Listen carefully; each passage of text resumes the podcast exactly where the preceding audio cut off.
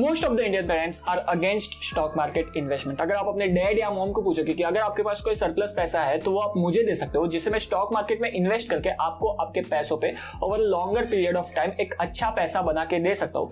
तो आपका डैड का रिएक्शन कुछ ऐसा होगा कि अगर तुझे मेरे पैसों पे आग लगानी है तो मैं इधर आग जला देता हूँ ना तो डायरेक्टली उसमें डाल दे। ऐसा इनडायरेक्टली पैसा जलाने का क्या मतलब बनता है? And most of the Indian moms चावल का डब्बा प्रीफर करेगी अपनी सेविंग्स को रखने के लिए instead of stock market and ये लाजमी भी है बिकॉज़ उन्होंने देखा है स्टॉक मार्केट कैसे क्रैश होता है? उन्होंने देखा है 1992 में हर्षद मेहता स्कैम की वजह से मार्केट अपने पीक से अप्रोक्सीमेटली 52 परसेंट गिरा था। उन्होंने देखा है फाइनेंशियल क्राइसिस में 2008 में मार्केट अपने पीक से 58 परसेंट तक गिरा था। एंड रिसेंटली ऑल्सो 2020 में उन्होंने देखा है कि मार्केट कैसे अपने पीक से 40 परसेंट के आसपास गिरा था। और ये सब देख के उनके मन में कॉन्फिडेंस आना स्टॉक मार्केट के लिए is next to impossible and not just for them किसी के भी लिए अपनी वेल्थ को 50 परसेंट के आसपास गिरते हुए देखना is the scariest thing to watch and that is why आज के इस एपिसोड में हम बात करने वाले कि कैसे हम अपने आप को प्रिपेयर कर सकते हैं इन स्टॉक मार्केट क्रैशेस के लिए। एंड कैसे हम अपने स्टॉक मार्केट के डर को कम कर सकते हैं एंड कैसे हम अपने आप को लॉस लेने से बचा सकते हैं। So everything in this episode let's get started hey guys my name Pratik I hope you are doing well first of all हम जान लेते हैं कि लोग स्टॉक मार्केट से इतना डरते क्यों है। सो लेट्स इमेजिन आपके पास 500 रुपीस का नोट है और ये 500 का नोट दो महीने में आपके हाथ से दैट्स इट खत्म। Bye bye tata goodbye गया। because stock market crash ho gaya and losing that much of money losing all of your capital is the scariest thing. किसी के भी लिए। लोगों ने ये एक्चुअल में एक्सपीरियंस किया है अपनी लाइफ में। लोगों ने देखा है कि कैसे कुछ चंद महीनों में उन्होंने अपना सारा कैपिटल गवा दिया स्टॉक मार्केट में इन्वेस्ट करने की वजह से। एंड दैट इज़ वाई लोग बहुत ही ज़्यादा डरते हैं इंडिया में स्टॉक मार्केट में इन्वेस्ट करने के लिए। ऑल्सो डेटा सजेस्टेड कि सिर्फ़ दो परसेंट के आसपास लोग इंडिया में स्टॉक मार्केट में या फिर इक्विटीज में डायरेक्टली या फिर इनडायरेक्टली एक्सपोजर रखते हैं, जो बहुत ही ज़्यादा कम नंबर है। हालाँकि ये साल दर साल बढ़ रहा है which is a good thing but अभी भी बहुत ही ज़्यादा कम लोग इंडिया में स्टॉक मार्केट में इन्वेस्ट करते हैं। इक्विटीज में अपना एक्सपोजर रखते हैं। एंड ऑल्सो थोड़ा बहुत डर तो होना ही चाहिए मार्केट के लिए सबको बिकॉज़ मार्केट इज़ सुप्रीम और ये हमें मदद करता है मार्केट को रिस्पेक्ट करने के लिए।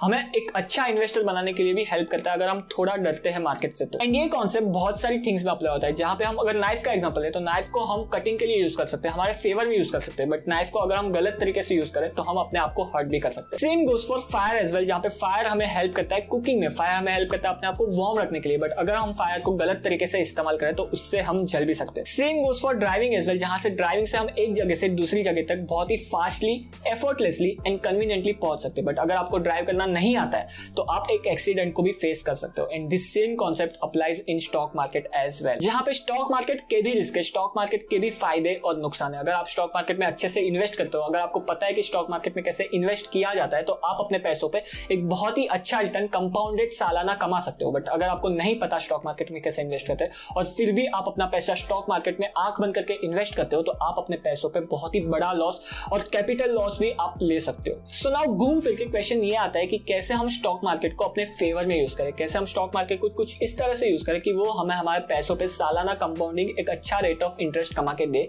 ना कि स्टॉक मार्केट में इन्वेस्ट करके हम हमारे पैसों पे एक बड़ा लॉस उठा लें। इन्वेस्टर्स को लॉस क्यों होता है? बिकॉज़ इन्वेस्टर्स को रिस्क के बारे में नहीं पता होता। और यहाँ पे मार्केट में मेजरली दो टाइप के रिस्क हो जाते हैं। The first one is individual risk and the second one is market risk so first let us understand कि इंडिविजुअल रिस्क क्या होता है। और individual risk is nothing but the direct stock investing जहाँ पे अगर आप अपना पैसा डायरेक्टली स्टॉक मार्केट में डाल रहे हो डायरेक्टली कुछ चुनिंदा स्टॉक में डाल रहे हो, और वहाँ पे आपको नहीं पता है कि वो स्टॉक वो कंपनी क्या कर रही है, और over a longer period of time वो कंपनी कहाँ पे होगी, और ये कुछ भी एनालाइज किए बिना अगर आप डायरेक्टली उन स्टॉक्स में इन्वेस्ट कर रहे हो, कुछ टिप्स के भरोसे या फिर किसी ने कह दिया उसके भरोसे तो ये एक इंडिविजुअल रिस्क हो जाता है, जहाँ पे अगर आप उस कंपनी में इन्वेस्ट करते हो तो वो पैसा आपको नहीं पता कहाँ पे जाएगा। अगर कंपनी ने अच्छा नहीं किया तो वो पैसा आपका डूब भी सकता है। और लग बाई चांस अगर कंपनी ने अच्छा किया तो आप अपने पैसों पे उतना आपको कन्विक्शन नहीं रहेगा और थोड़ा बहुत प्रॉफिट लेके आप निकल जाओगे और वो भी एक अपॉर्चुनिटी लॉस हो सकता है, जहाँ पे अगर कंपनी आगे जाके और अच्छा करती है तो आप अपने पैसों पे बहुत ही अच्छा रिटर्न कमा सकते थे।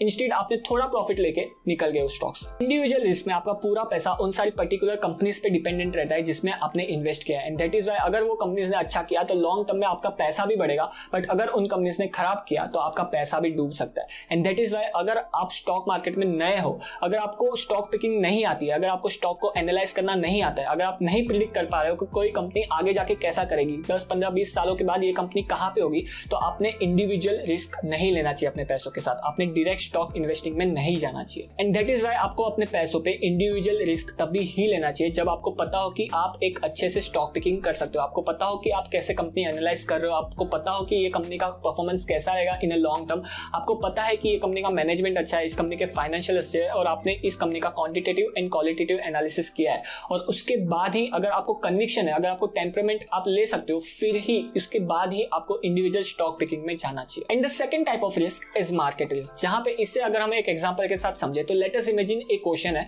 और इस ओशन में बहुत सारी शिप्स है। कुछ शिप्स बहुत ज़्यादा बड़ी है, कुछ शिप्स छोटी शिप्स है, कुछ बोट्स भी है और ये सारी शिप्स ओशन में एक जगह से दूसरी जगह जा रही है। एंड सडनली वेदर कंडीशन बिगड़ती है, बहुत ज़्यादा बारिश होने लगती है, बहुत ज़्यादा हवा आने लगती है, जो वेव से वो बहुत ज़्यादा बढ़ जाती है और इसी वजह से बहुत ज़्यादा शिप्स डूब भी सकती है। और ये जो वेदर कंडीशन है, वो सारी शिप्स को अफेक्ट करेगी। एंड अगर इसे हम स्टॉक मार्केट से रिलेट करें तो मार्केट हो जाता है पूरा ओशन और जो शिप्स है, वो हो जाती है ये मार्केट में जो कंपनीज़ है, वो। एंड अगर एक्स वाई जी रीजन की वजह से मार्केट में गिरावट आती है तो ये गिरावट सारी कंपनीज़ को अफेक्ट करेगी। एंड यहाँ पे अगर मार्केट गिरता है तो सबके पोर्टफोलियो नीचे आएँगे including you including me including जो बड़े बड़े इन्वेस्टर्स है, उनके भी पोर्टफोलियो नीचे आएँगे। एंड ये रिस्क अनअवॉइडेबल है, अगर आप मार्केट में इन्वेस्ट करते हो तो। मतलब ये है कि अगर मार्केट में आपका पैसा जा रहा है तो आपको ये रिस्क तो लेना ही पड़ेगा। द गुड न्यूज़ अगर आप लॉन्ग टर्म के लिए डिसिप्लिन के साथ इन्वेस्ट करते हो तो इतिहास गवाए कि आप अपने पैसों पे लॉस नहीं उठा सकते। Because over a longer period of time market always climbs up and that is why since inception अगर हम सेंसेक्स के रिटर्न देखें तो वो अप्रोक्सीमेटली फिफ्टीन परसेंट सीएजीआर के रिटर्न है, जो बहुत ही ज़्यादा बढ़िया है। एंड दैट इज़ वाई ये रिस्क लेना बनता है। एंड दैट इज़ वाई अगर आप नो नथिंग इन्वेस्टर अगर आपको नहीं पता कि स्टॉक पिकिंग कैसे करते हैं, अगर आपको कंपनीज़ को एनालाइज करना नहीं आता तो आपको इंडेक्स फंड के साथ जाना चाहिए। आपको कोई अच्छे अच्छे फंड्स के साथ जाना चाहिए, जहाँ पे आप डिसिप्लिन के साथ सिस्टमेटिकली एस के थ्रू अपना पैसा इन्वेस्ट कर रहे हो। एंड आई गारंटी कि आपका लॉन्ग टर्म में अच्छा पैसा बन जाएगा।